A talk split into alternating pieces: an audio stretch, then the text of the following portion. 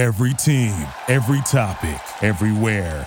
This is Bleav. This is the Bleav in Pro Wrestling podcast. Here's Rick Ucchino and SP3 on the Bleav Podcast Network.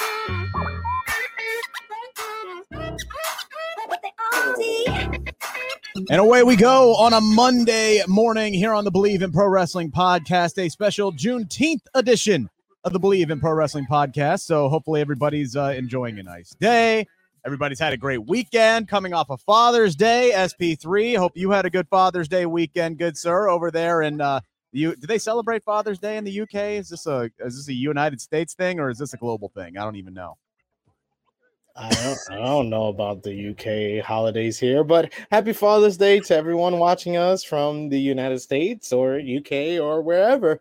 And of course, uh, happy Juneteenth as well to everyone watching and listening to us on the Bleav in Pro Wrestling podcast. Available here on the YouTube channel. Make sure to hammer the thumbs up. Make sure to hammer the uh, subscribe button if you're if you're new here and you like what you hear. Got a lot of heavy topics to to get into today probably going to be some screaming. I'm going to try to keep my emotion levels in check. Uh, we we do a live uh, SmackDown review show on another outlet, uh, codename Redacted, and uh, it, it was hard for me to keep my emotions in check on Friday night after what we saw to close out SmackDown. Yes, we will be talking about the return of Brock Lesnar, and no, it wasn't the return of Brock Lesnar that got me heated. It's how they booked the return of Brock Lesnar that got me heated. We will dive into that as he is scheduled to face Roman Reigns again. Main event of SummerSlam already booked. Can't wait for it. Roman Reigns versus Brock Lesnar in a last man standing match. We will dive into that today. WWE SP3 believes reportedly that they can just, you know, replace clone, I believe was the word that they used. Sasha Banks, who has been released, is in the process of being released, is working on her release, not been 100% confirmed by either parties at this at this juncture at the time of this recording.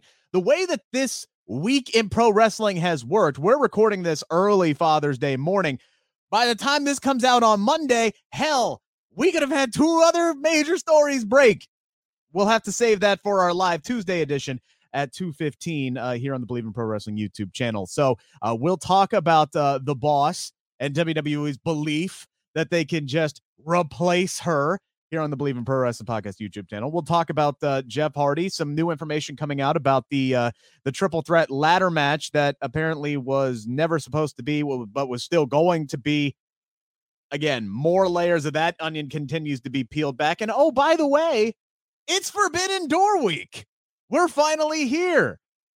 This coming Sunday, we have a major historical pay per view. We're going to dive into that as well. And oh yeah, I think uh, I think Vince McMahon did some things this past Friday. I think he did some things. Uh, might have made some headlines, and I don't just mean the Fightful Select Wrestling Observer headlines. I mean ESPN, I mean Fox Sports. I mean everybody. Washington Journal, uh, uh, Wall Street Journal, Washington Post, excuse me, everywhere.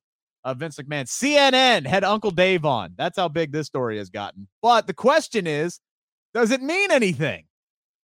We'll dive into all that coming up. But first things first, got to thank our partners over at Bet Online.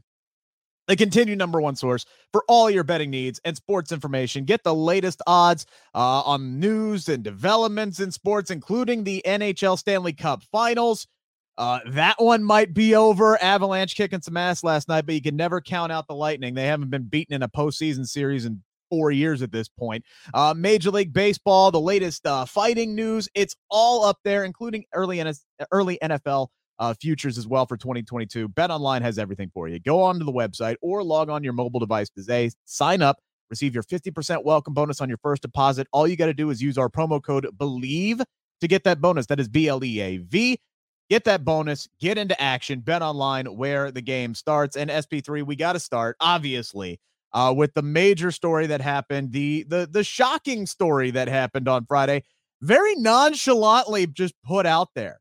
Just thrown up on the corporate website and some people started picking up on it. These people who had to be like just hunting and just waiting for something to come out on the corporate website. It was like 7:30 in the morning on Friday uh, that the uh, a release was just put out on WWE's corporate website that Vince McMahon was voluntarily stepping down as the CEO of WWE and everybody uh, started losing their stuff. Uh, hell, even Get Up uh, on ESPN, they had a, a breaking uh, news banner and had Greeny talking about it for at least eight seconds anyway.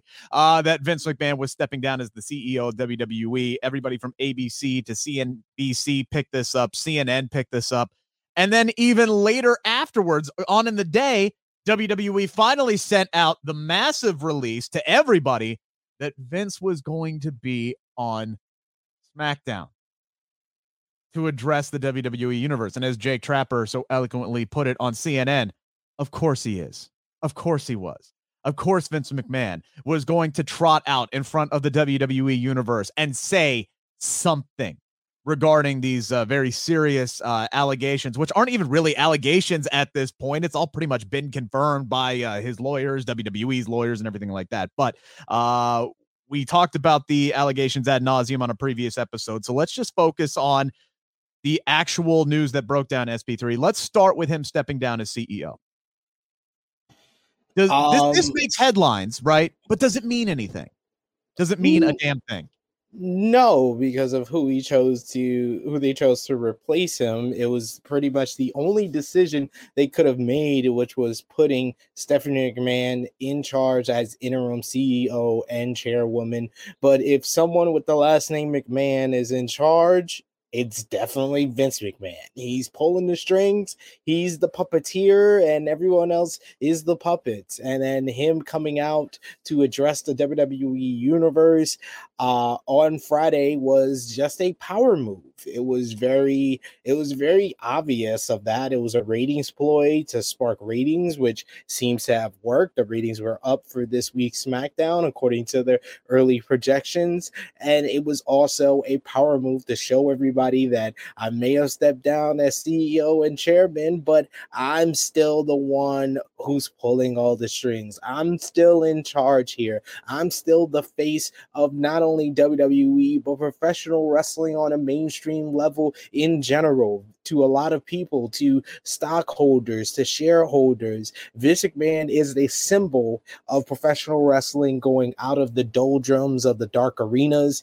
into the major basketball, uh, hockey arenas to the stadiums for, you know, WrestleMania and all these big events. Vince McMahon is that symbol. So him stepping down could be seen as WWE looking a little bit weak, but he made he made this address in front of the WWE universe on SmackDown saying absolutely jack crap nothing. He didn't say a damn thing. All he did was repeat the WWE signature and most fans when he's like then, now, forever, and most importantly, together, basically telling us that we're in this together. If I'm going down, you're all coming down with me. Hell no. Nah. Everybody is doing the Uncle Phil, like, we? we?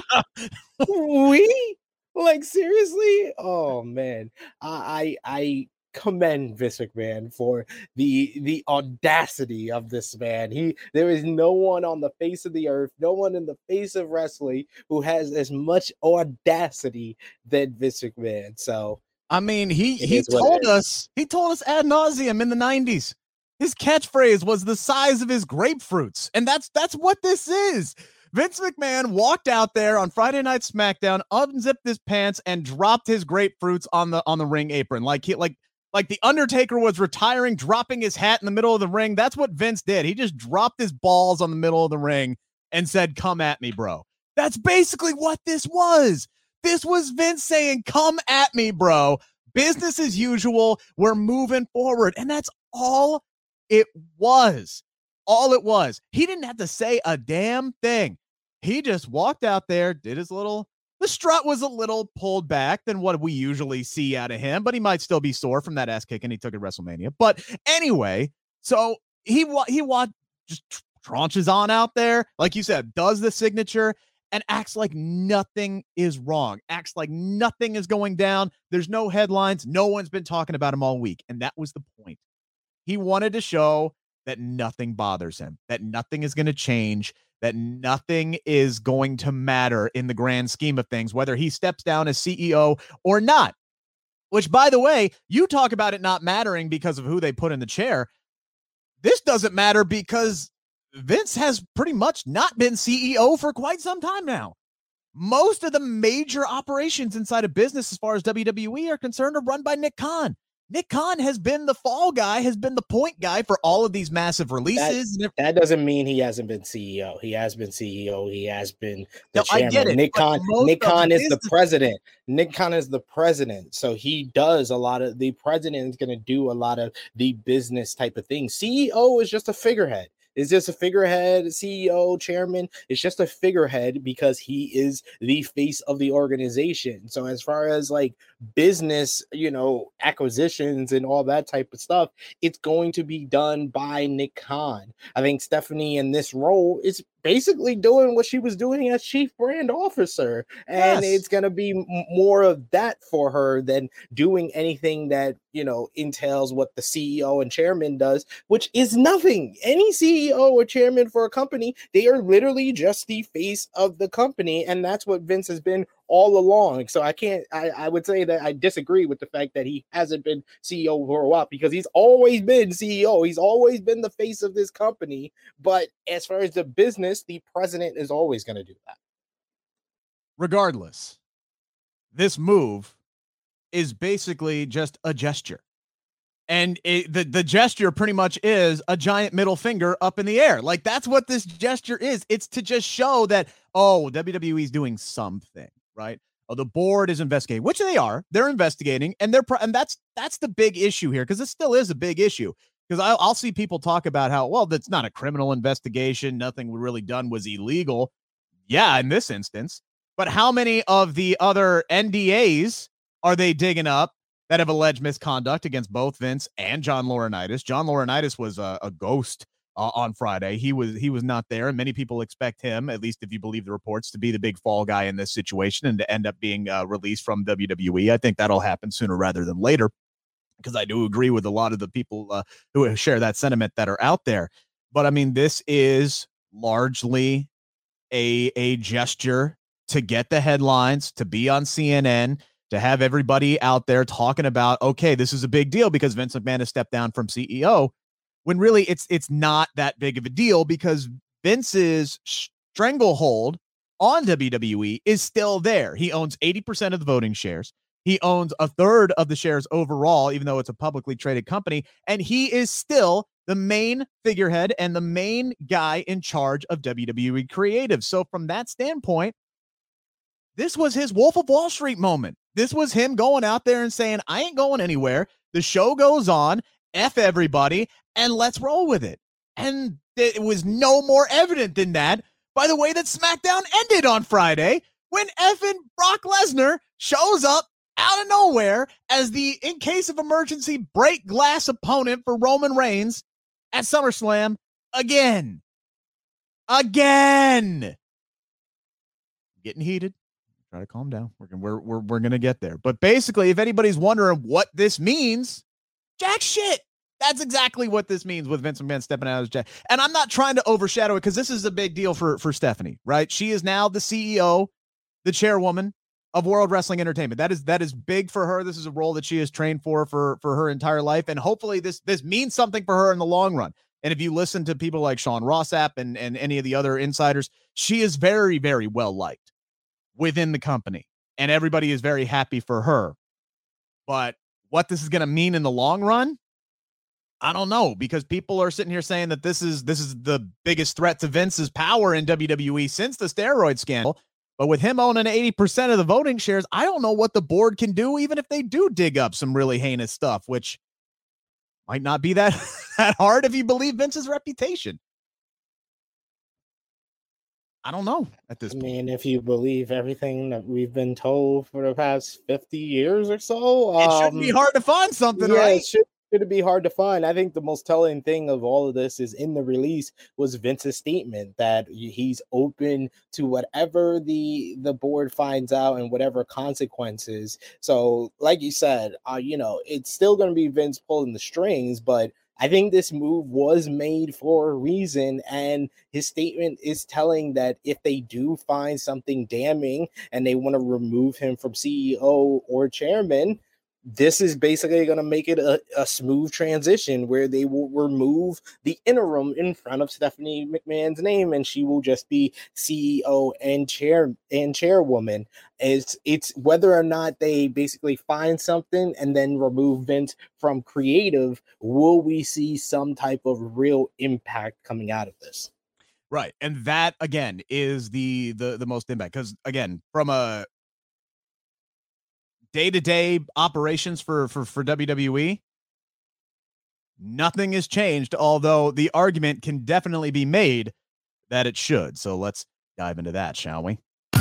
It's time to answer the five count on the Bleav Podcast Network. So all eyes were on Vince McMahon at the start of Friday night SmackDown. He came out, dropped his fruits, basically said nothing. And yes, by the way, I know there were a lot of people in that crowd who are chanting along and singing along and and and singing Vince's praises. Just keep in mind, by the way, you would not be surprised how many people in that audience had no idea what the hell was going on. There are people who don't watch the news, who aren't on Twitter, who have no idea what the hell is going on, and we're probably just singing like, "Oh hell, it's Vince McMahon! Yeah, this is a great thing to start off the show with," and are praising the the figurehead more than anything. Um, and I think that's what Vince wanted. I think that's part of what Vince wanted. He wanted to get that big reception. There was a chorus of boos. I definitely think that uh, the the sound was sweetened by the truck uh, to to make that uh, a, a little bit of a bigger pop for him. But uh, I'm I'm not going to jump on those fans who were who were cheering for Vince because I'm willing to bet there's a large portion of them who had no idea what the hell was going on. Oh oh, don't worry, I will. You suck. You suck. if you put your head in the sand and try to avoid the real world by not reading Twitter, by not paying attention to all the headlines that are out there, I'm someone that I can look at it from a perspective of down the middle because Vince has done stuff for my family itself that I cannot, you know, you know, damn him for. But if you're gonna if you're gonna praise him when he comes out after the scandal has been revealed, you are a dummy and you need to pull your head out of the sand. I'll be the one to say it. All right, fair enough. But all eyes on Vince at the start of the show. And now I'm I'm gonna scream at Vince for the end of the show because at the end of the show, we got a fantastic main event. Roman Reigns' is first WWE Universal, whatever the hell they're calling it, title defense since WrestleMania, where he beat Brock Lesnar to win both belts. So we've waited two months for his first title defense, and it was a fantastic main event, a great showing for Riddle. A showing that probably should have been on the Money in the Bank pay per view, but I digress. They they give Riddle this match. They close out the storyline uh, with him and and and Randy Orton. Uh, unfortunately, you know that's another big news story that's kind of been lost in the in the shuffle for everything. Forgot to even put it in the damn rundown. Is the fact that he might miss the rest of 2022 with his back injury. Uh, Matt Riddle kind of basically confirming the reports that he does need a back surgery. Uh, so the concerns are he's going to miss most of 2022. So with Orton now out, with Cody Rhodes out for the rest of 2022, WWE was left to go. Well, shit who are we going to have Roman Reigns face at SummerSlam? Well, they put in a call to Saskatchewan. They found Brock Lesnar out in the middle of nowhere fighting a grizzly bear or some shit and said, Hey, can you drive down to Minnesota? We need you on Friday. We need you to F5 Brock, uh, Roman Reigns, and there's another million dollar paycheck in it for you. Probably. And he was like, All right, yeah, let me let me wash up. I'll be on down. No big deal. No problem. He shows up on Friday after Roman Reigns defeats Matt Riddle. Again, fantastic main event, great showing for Riddle, but we all knew he was going to lose anyway. It was always coming down to what was next. So Vince McMahon, in charge of creative, decides to call up Brock Lesnar again to be the to be the opponent for Roman Reigns. And I hear this argument all the damn time. Oh, well, Well, who else was he going to face? Who who else was he possibly going to face? They, there's no challengers left. They don't have anybody. Whose fault is that? WWE's. They have the talent. They have booked themselves into this hole. And I will still make an argument that there are other people that made more sense that I would have been more excited for than Brock Lesnar again. We'll get to that part. But when Brock Lesnar came out last night, to me, it was never more evident that Vince McMahon needs to step down as the head of creative for WWE. This is a rhetorical question for me. And this this is probably something that we could have talked about years ago at this point because the product has continuously gotten stale. They have continuously misused people. Big stars. You've said it before. They could get smacked in the face with a damn star and would have no idea what the hell to do with it. You can be handed stars, but it doesn't mean you know how to create success, to be to create a winner with them. That's why I appreciate Steve Kerr as the as the head coach of Golden State. He can have stars, but he knows how to win with them. Vince McMahon doesn't know how to win with stars anymore. He doesn't know what to do with them. He is lost. He is outdated. He doesn't know what today's fans want. And I don't think he cares what today's fans want because he thinks he knows better than them still in 2022. And he has no idea what to do when things go wrong. So he just goes to his safe place and his safe place is once again Brock Lesnar versus Roman Reigns. And my eyes could not have rolled further in the back of my head when Brock Lesnar's music hit again.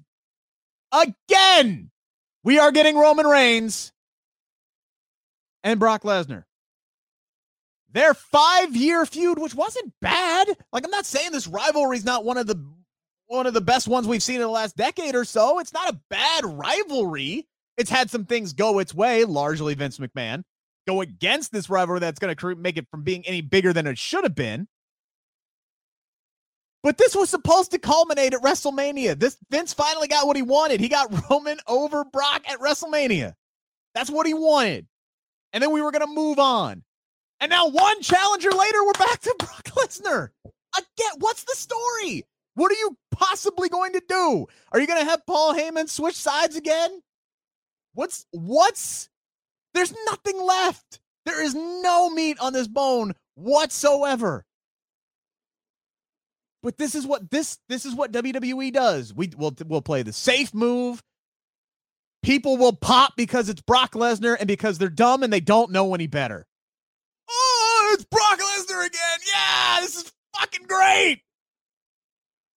I don't care that Brock Lesnar's back in WWE. Keep him away from the goddamn title picture. We've seen it. Do something different.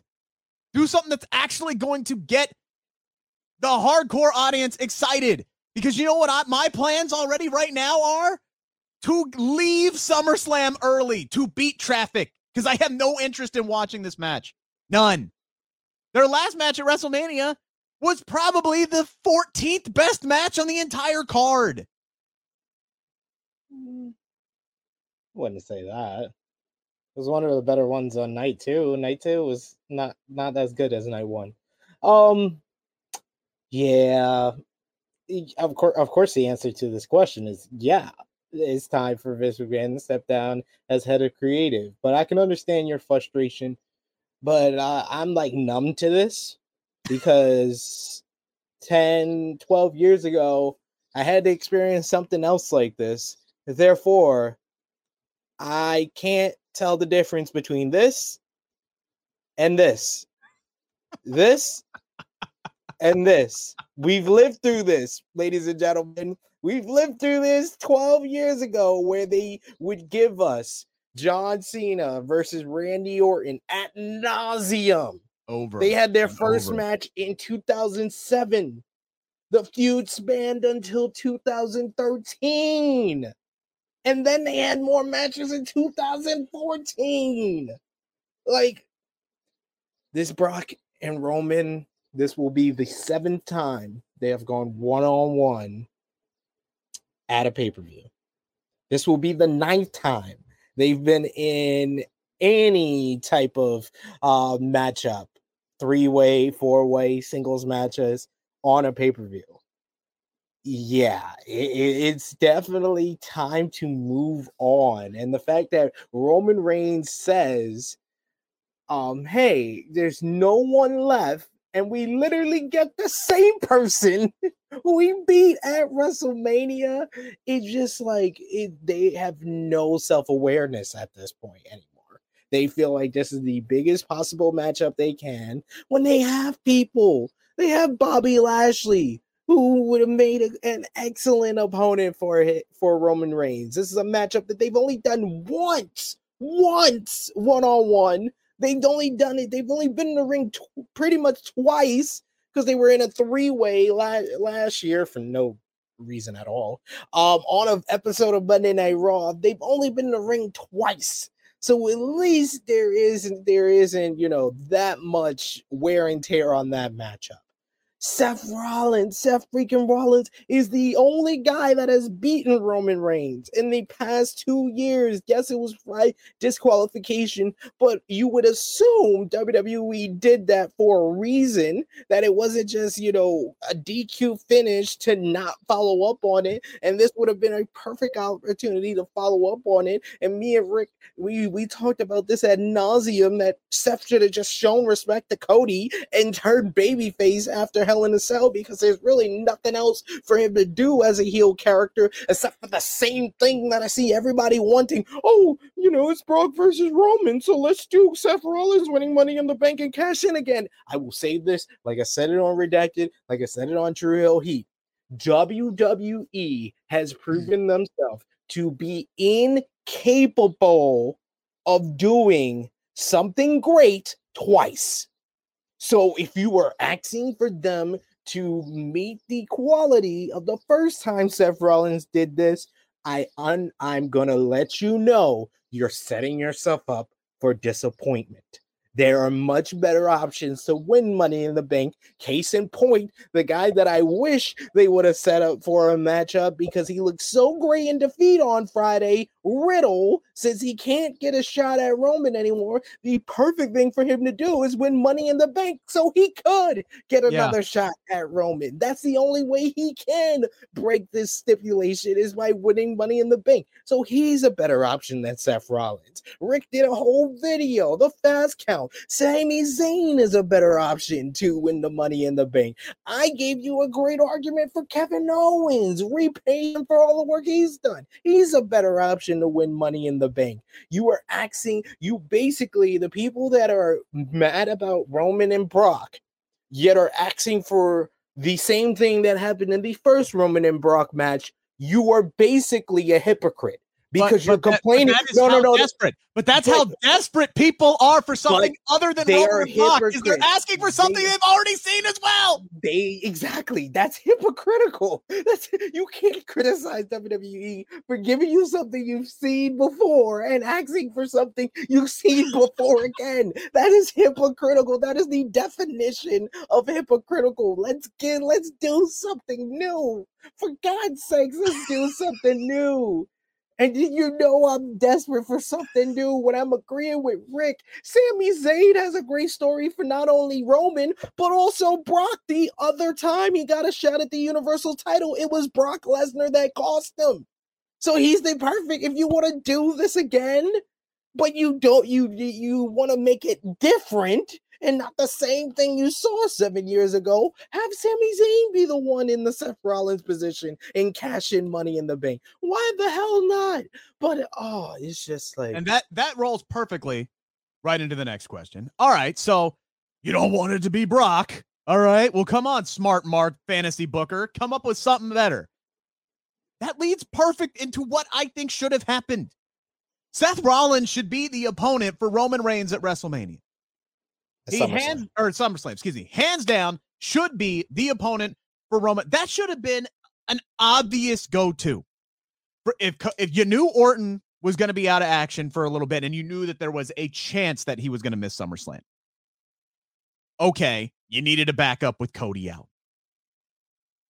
There's no reason that Rollins should have attacked Cody Rhodes because WWE in their mind is already thinking nine months down the road and are saying, well, all right, well, we can have Cody come back and and beat Rollins at, at WrestleMania next year. So we'll set up that big matchup, Cody Rollins 4 at WrestleMania, when you don't need to because Cody has swept the series. It's done. It ain't a best of seven.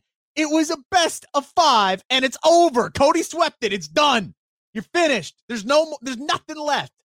You could have actually added some some elements and some layers to Seth Rollins' character by not having him be a total dick. But no, you made him a total dick instead of turning him babyface, which was the obvious move instead of pulling Edge from uh, the Judgment Day and making him your top babyface on Raw. At least we think that there's some correlation going on there. It should have been Rollins. He should have been the guy who got the the the the matchup at SummerSlam, and you could have set it up at Money in the Bank by using the Usos and Sami Zayn. That's what you could have done because you could have completed the babyface turn by having Seth Rollins in the Money in the Bank ladder match, which he already is in. And then you have him get screwed over in the Money in the Bank ladder match by the Usos, who helped Sami Zayn win the briefcase because Zayn wants to win it to squash it to prove himself to the bloodline by sitting on the briefcase and letting the contract expire, making sure nobody cashes in on Roman Reigns. That should be Sami's arc heading into Money in the Bank, and the Usos should screw over Seth Rollins, allow Sami to win the briefcase, and then Rollins has a case to challenge Roman at, at SummerSlam. That's how you set up the match. And then you have four weeks to to finish out the storyline with Sami Zayn, where he's constantly trying to prove himself to the bloodline, but he's never gonna because he's never going to be good enough no matter what he does. You do some kind of an angle where he make where this becomes the realization where maybe he's embarrassed to hell by the bloodline. You get some some sympathy behind Sami Zayn, and then you complete the the babyface turn for Sami where he comes down and pulls the Rollins by cashing in. And hell, you can even have him beat Seth Rollins if you wanted to to protect Roman Reigns, to keep him unpinned for this big matchup with The Rock at WrestleMania next year. That's that's a much better storyline. Does it completely make sense? Are there some holes in the sequences? Yes, there is, but it's better than just having fucking Brock Lesnar show up, give us one F5 on a Friday in June, and then you put out on social media, uh, well, last man standing match at SummerSlam. We're done. That's all we got to do. Our work, our work here is done. Nice day of work. Um, you had you. Were, I was with you 100 percent of the way until you rushed the Sami Zayn mark. It don't that's something that they could they can do months, months of story. Yes, they can. Is helping is helping Roman win matches like against Drew McIntyre at Clash of the Castle. He could come in with the referee down and hit him and hit him hit hit Drew with the briefcase, and then you can have Sami in the middle of the ring after Drew he hits Drew with the briefcase after Drew hits the Claymore, and you have the fans being like cash in, cash in, and you can have that that Hangman Adam Page looking at the AEW World Championship is that Sami's looking at the money in the bank, like, should I? Should I? Should I? And then he doesn't. Like you can draw that out for a long time. Don't do it Fair over point. four yeah. weeks, okay, especially when you just turn uh, Seth Rollins babyface. But I 100% agree with you. Seth Rollins was the slam dunk because the, the story is already there. This is the only person that Roman Reigns has faced in the past three years, in the past two years, that he hasn't beaten. He hasn't beaten him. And the whole story going into the Royal Rumble is how Seth has a better record against Roman than Roman has against him. Every time they verse on a big time stage, Seth wins. So the story writes itself. It was so simple. So simple. I've heard people in Bobby Lashley, Bobby, like I said before, Bobby Lashley, eh, he's already been built up. Why does he care about Theory and the United States Championship? Why does he care about pose downs? He should want the title it, that he got screwed out of. He never again, lost the WWE title. Again, it goes back to WWE, and this is why the answer to this first question is rhetorical. Because shit like this wouldn't happen. They tease Bobby Lashley going after the WWE Championship one night, and then the next night he's going after the United States title because Austin Theory came down to talk shit, and then he's the one that backs away. This is the kind of stuff they do over and over and over again. And yes, by the way, the other thing we didn't talk about, for obvious reasons, for everything that, that has gone on behind the scenes, Vince should be stepping away from WWE in a permanent role. All right. I think we glossed over that. But putting all the controversy aside, Vince is bad at his job. He's bad at his job.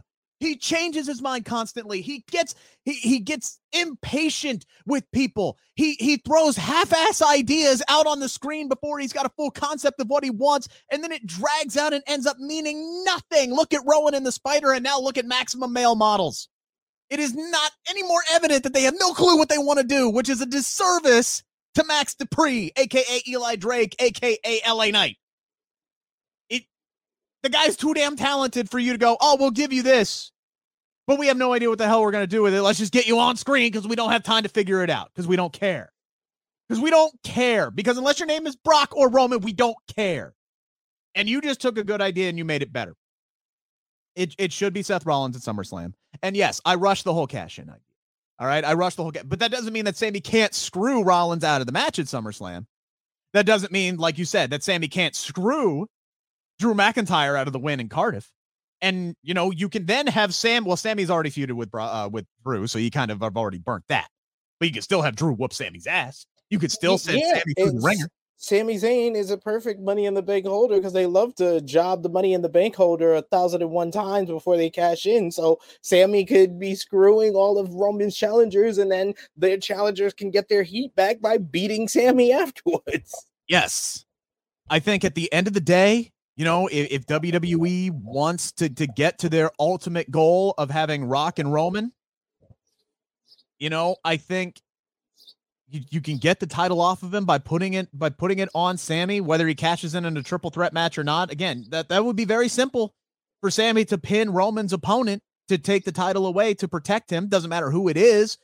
Uh, you know, if it's at Survivor Series, or if it's at day one, or if it's at the Royal Rumble, if you stretch it out all the way there, there's plenty that you could do with Sami in that role. And maybe they'll ultimately do that. You know, he has he has a, a qualifying match this coming Friday against Shinsuke Nakamura. I don't have any faith that they'll put Shinsuke in the damn match. I think Sami makes a ton of sense, and I hope that this is a story that they adapt because I think it is a good story. But yes, you're absolutely right. Don't rush it. Don't rush it. I went on a diatribe. I didn't think things out full in its advance, but it doesn't mean that it shouldn't still be Seth Rollins and Roman Reigns at SummerSlam. And Sami can cost them. And then guess what? You could do a Rollins and Sami Zayn feud, which would be really, really fun. That would actually be fun, and those matches would bang. And guess what? You could actually book Seth Rollins to win some damn matches that he hasn't been winning, except over AJ Styles in a qualifying match, which AJ Styles would be a better opponent at SummerSlam. And I've had people who sit here and tell me, but but he just lost to Rollins. It doesn't make any sense for him to now challenge Roman Reigns at SummerSlam. Don't book him to lose to Rollins in a freaking qualifying match. Again, it's all WWE booking. Don't book AJ Styles to lose every single match he's had since WrestleMania, pretty much. Yes. Yes. WWE has booked themselves into this situation, and then people are like, well, there's nobody left. What do you expect them to do? as if my frustrations couldn't be any more higher. We have the whole Sasha Banks situation that's going on right now. Is she released? Is she not released? Is she in the process of being released? There's one thing we know for sure Sasha Banks is not coming back to WWE anytime soon. And now we've kind of gotten a, a spotlight, right, into the thought process of WWE creative, which again, I go back to question one rhetorical. Andrew Zarian of MatMen.com, or excuse me, the MatMen podcast and the Wrestling Observer. WWE, this is how they view Sasha Banks. They feel that they can replace or that they can clone Sasha Banks. They don't need Sasha Banks, the person. They don't need Mercedes. They just need somebody in the Sasha Banks role. We've seen this before, by the way. We've seen this before, dating back all the way to the 90s that they think that, oh, we're stupid, that they can just put somebody else in this role. Hell, we've seen this very recently with Alexa Bliss and Bray Wyatt. They think that we're stupid, that they can just take the character or the role or the gimmick and just move from one person to the next and they'll be as successful and as loved. No, as a matter of fact, Alexa Bliss got freaking hate emails and hate tweets and harassed for stealing Bray Wyatt's gimmick when it was given to her by WWE Creative because they feel they can do this shit. I'm very angry today, if you can tell. I'm usually not this. A lot of frustrations this week for me. SP3, is this arrogance or stupidity? Uh, so a little bit of both. Uh, I've been using the word hubris, which is an excessive amount of self confidence in their in in themselves, and that's WWE for you. They have they just have the uh, and I said it about Vince the unmitigated audacity to believe that they can replace Sasha Banks, the best, and I said it once, I'll say it again, the best in ring female performer that this company has ever seen. Has ever seen. This woman has put on some of the best matches that this company has seen. She has crossed over and become a mainstream star, uh, you know, starring on The Mandalorian, her connection with Snoop Dogg. Like, they have so many things that they never capitalized, and they just never saw Sasha Banks as the crossover superstar that we all thought that we all saw that she could be, and they never reached that potential with her. So, of course, they believe they can replace Sasha Banks because they never got Sasha Banks to the point where she could be. So if they can get, if they can basically keep someone who can be a mainstream star here instead of getting them over here out the screen, then of course they're gonna believe that they can get someone who whose talents is not there, like Sasha Banks, and their talents are here they believe that they could get them to that that glass ceiling that they created of here. So it is what it is. Whether it's you know someone who is very talented like Bianca Belair, whether it's someone who has a lot of athletic background and charisma, but just isn't, you know, there as an in-ring performer on NXT 2.0, like Lash Legend they believe that they can clone and replace Sasha Banks. So it is a little bit of both. It is arrogance and stupidity, but more so I lean toward ar- arrogance. I'm leaning more toward stupidity uh, on this because they will be, you know, if you if you look at the reports, their mindset on this, the, the mental gymnastics that they are that they are going out of their way to do on this is to say, Oh, well, Sasha Banks has never been that big of a deal. You know, she's she's not at the same level of a, a, Charlotte or a Becky or a Ronda. She's not she's not worthy of that top level booking. Hell, she's not even worthy enough for us to promote the fact that she's in effing Star Wars. All right. Not worthy of that, right? They made more mentions of Star Wars on May 4th than they did of Sasha Banks actually being in Star Wars. Did not make a big deal about that at all. They have never made Sasha Banks out to be a, a big deal. And you've said this before. The only reason why Bianca and Sasha were even in the main event of WrestleMania is because they had like no other options that year. Let's not act like that feud was great because they built most of it around Reggie's dumbass. So, like, and at this point, I don't even remember how that made sense. Like, I don't. I don't remember how he jumped from Carmella to Bianca. And I don't. I don't remember that because it was so, so stupid. They have never. Uh, Sasha Sasha beat him up, so he started simping for Sasha. Oh, and that's okay. how he got involved with uh, Sasha and uh, Bianca. Okay, all right.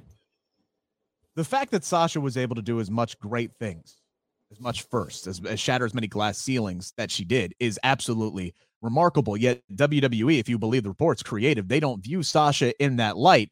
Yet, yet, they see her big enough to find the need to clone her, to take over that role, to replace her with somebody else. They find her to be that big enough that they feel the need to do that, but they don't think highly enough of her to actually keep her around and book her as a man.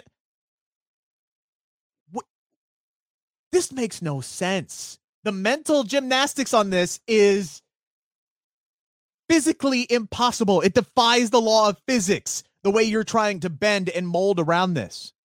If you had just booked Sasha Banks, like Sasha Banks, the star is is deserving of her booking. And yeah, I know she's a seven, eight time women's champion, but damn, man, You put the tag team titles on her, and the straw that broke the camel's back was you going to job her out to, to Ronda Rousey on a pay per view y'all didn't care about.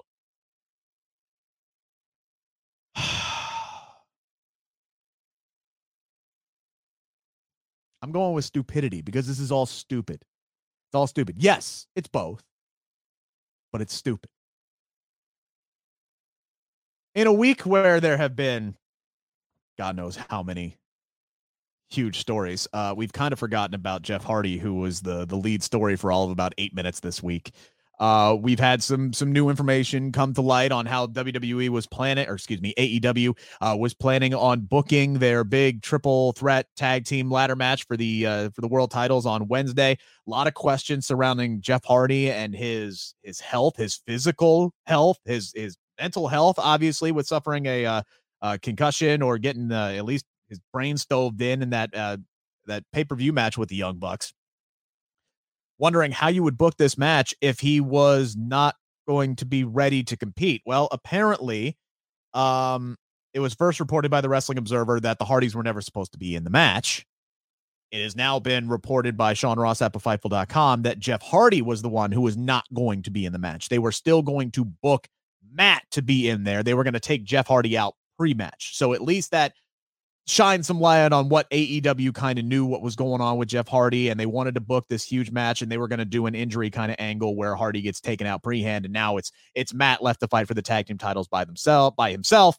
Ultimately, it was going to end up with the same result anyway. The Young Bucks are now uh, the AEW World Tag Team Champions, but there's been a lot of talk about Jeff and and how he how he is. Um, Matt Hardy and his wife have kind of shined a light on on what it's like, you know, with Jeff out on the road and you know what they did that night a lot of people accusing them of, of being enablers and asking where the hell were they.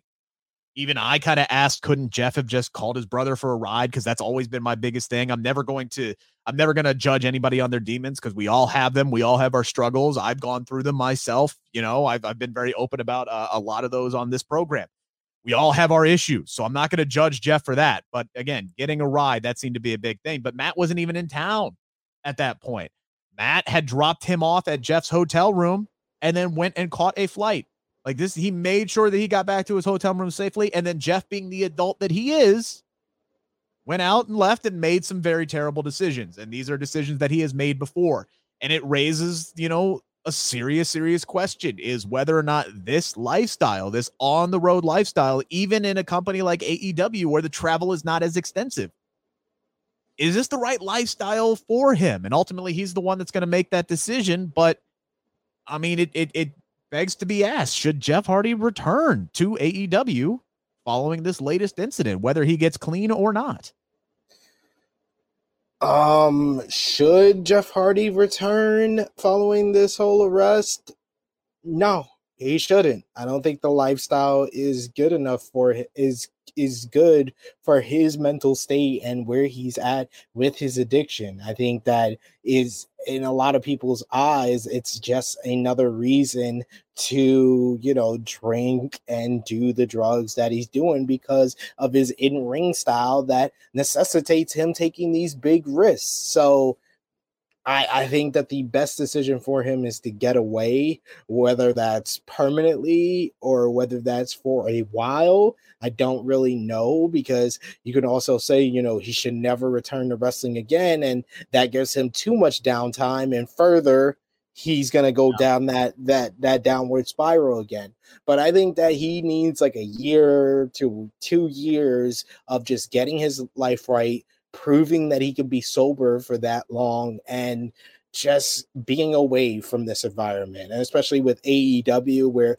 I've seen firsthand they have a very much of a party environment and a party you know atmosphere where the owner is getting bottles of liquor from behind the bar and getting shots for performers like that's not where Jeff needs to be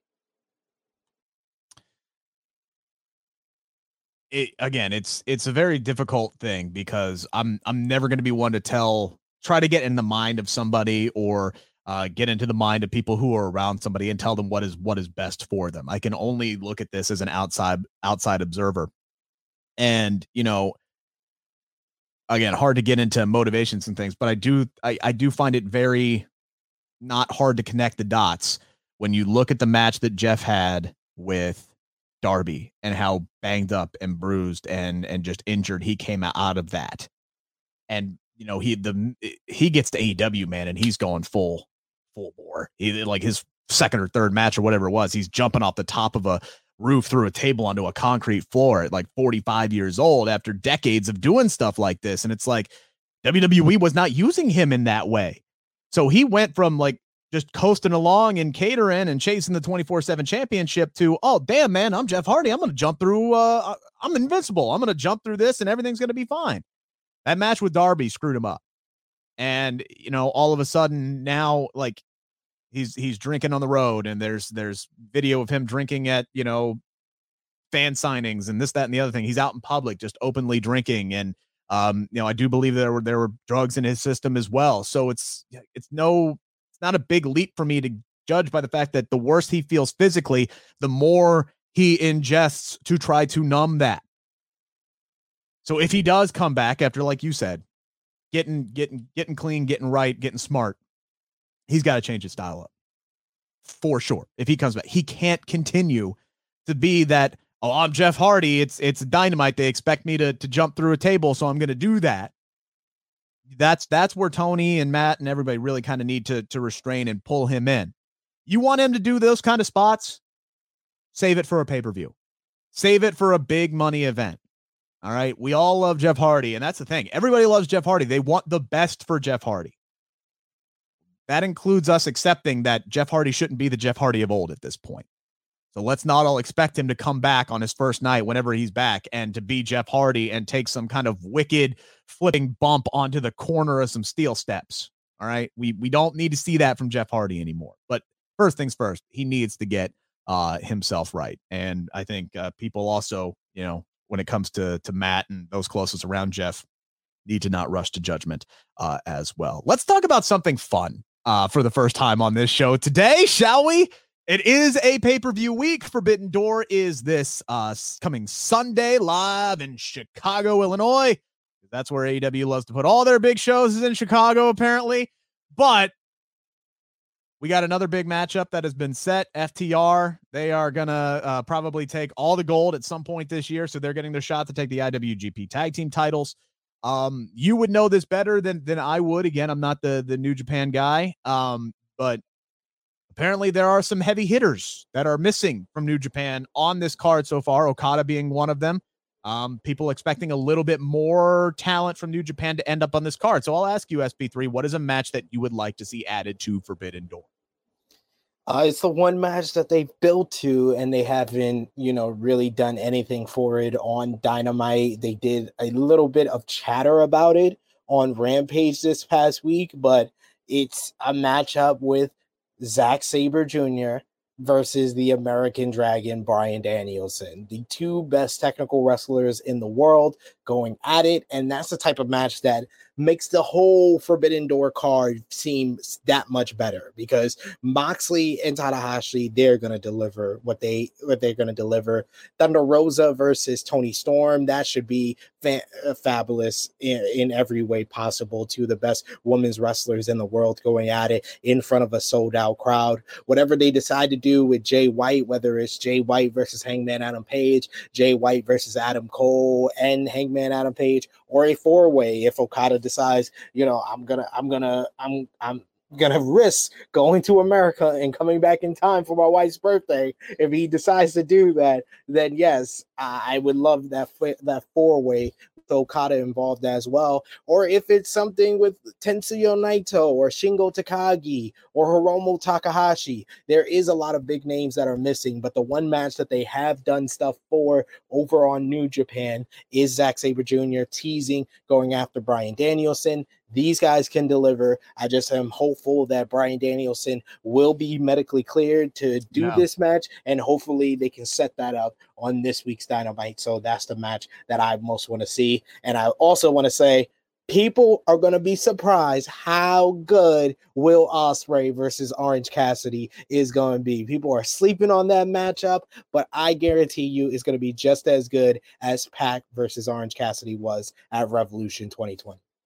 All right, there we go. Um, like I said, I'm I'm just not um, knowledgeable enough to sit here and say which New Japan Pro Wrestling star should should be on the card. So I'll take kind of a cop out here. Uh, I'm gonna say Jade Cargill and Athena for the TBS Championship. I would add that match to the Forbidden Door card. You have six matches right now uh, might get up to seven. This is a relatively light card uh, for an AEW event when we were coming off of Double or Nothing, which was 14 matches, I, I believe it was, and was a, a five and a half hour uh, spectacle. So this is this is a roughly light card. I think this is something that they have been building to, and they have been building well towards it. And yeah, I think I would like to see uh, Jade Cargill and Athena uh, get put on this big spotlight. I think it's gotten a big enough build that it, it deserves a, a pay per view shot. Uh, and then you can move to Statlander and Jade Cargill down the line uh, at another point. So I think that's the one I'd like to see. I hope Bryan Danielson is is good to go because I do think that's a match they want to put on.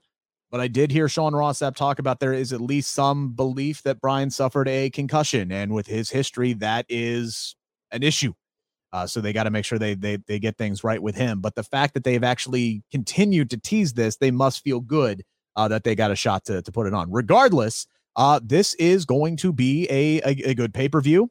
And we are going to talk all about it this week. I forgot to grab the graphic beforehand. So uh, I'll just make the announcement here. We are going to be doing our Forbidden Door prediction show this coming Friday. It'll drop 7 a.m., available in the morning here on the Bleav in Pro Wrestling YouTube channel and wherever podcasts are available, whether it's iHots, iHeart, iHot. I went Boston there for a second. iHeart, iHot, the iHeart radio app. I don't know what that was. That wasn't Boston. Anyway, so we got all of that. Uh, Spotify, Apple, we're available everywhere. Uh, Nick Hausman from uh, Wrestling Inc. is going to join us this Friday, 7 a.m. We're going to break down the entire card and we're going to see if he believes that he can beat SP3 in a trivia challenge. I mean, come on, man. I got to come up with like New Japan questions. Like this should be a cakewalk for you, right? Like you're the you're the New Japan guy. You're the master. You got this. You're on a winning streak. You're gonna figure out some way to screw me. I already know this. I've I've been trying. My best efforts have not been fruitful uh, as of late. You started off 0 2. You've won five in a row. Ridiculous. Because I'm that damn good. Uh, by the way, I know I did make the uh, announcement that our Money in the Bank prediction show would be with Ryan Satin of Fox Sports. Uh, there has been a scheduling issue with that, so we have had to kind of push him off. Uh, so we will find somebody for Money in the Bank uh, for for next week. I'm still working on that, so I do apologize for the false advertising. Also, check out my pin tweet, guys. Check out my pin tweet. Still plenty of time. You can register to win tickets to SummerSlam in Nashville. It's all right there. If you're subscribed to the Bleav in Pro Wrestling YouTube channel, all you got to do is retweet my pin tweet and you're registered. Boom, ready to go. You get to Nashville, we'll get you in the door uh, for SummerSlam, and you can watch Roman Reigns versus Brock Lesnar. Yeah. God damn it. I just want to like wrestling. You know, I just want to be happy. This has not been a good week for like feeling good about professional wrestling as a whole, honestly. It just hasn't been. This is not the type of show that I enjoy doing. I don't they, like screaming they, into a microphone. They told us True Hill Heat 180 was the most depressing and heaviest episode that we've ever done. So I understand. Appreciate y'all. Hopefully brighter, brighter days are ahead. We got a Monday night raw tonight. We're getting Becky Lynch and Asuka. That's that's a match they love to put on as much as Roman Reigns and, and Brock Lesnar, but they always deliver. We'll see who qualifies for Money in the Bank. Real quick, who do you think is actually going to qualify? Becky Lynch or Asuka tonight? Uh, I think Becky's going to qualify tonight, but they're both going to be in the match. Probably because that's what WWE does. They do things that don't make sense. I think AJ Styles is going to end up eventually in Money in the Bank as well. They'll probably do one of those. Oh, all three of you losers are now going to wrestle for the you know second chance qualify. They'll do something. That's oh, who knows? We might get Becky and Asuka fight to a, a double DQ or a double countout like they did with Sheamus and, and Drew McIntyre. And then we'll take a week and, then Adam Pearce will come back and say, hey, you're both in. Again, rhetorical. Rhetorical for many reasons. Thank you for listening to the Bleav in Pro Wrestling podcast brought to you by Bet Online. Thank you for listening to Bleav. You can show support to your host by subscribing to the show and giving us a five star rating on your preferred platform. Check us out at Bleav.com and search for B L E A V on YouTube.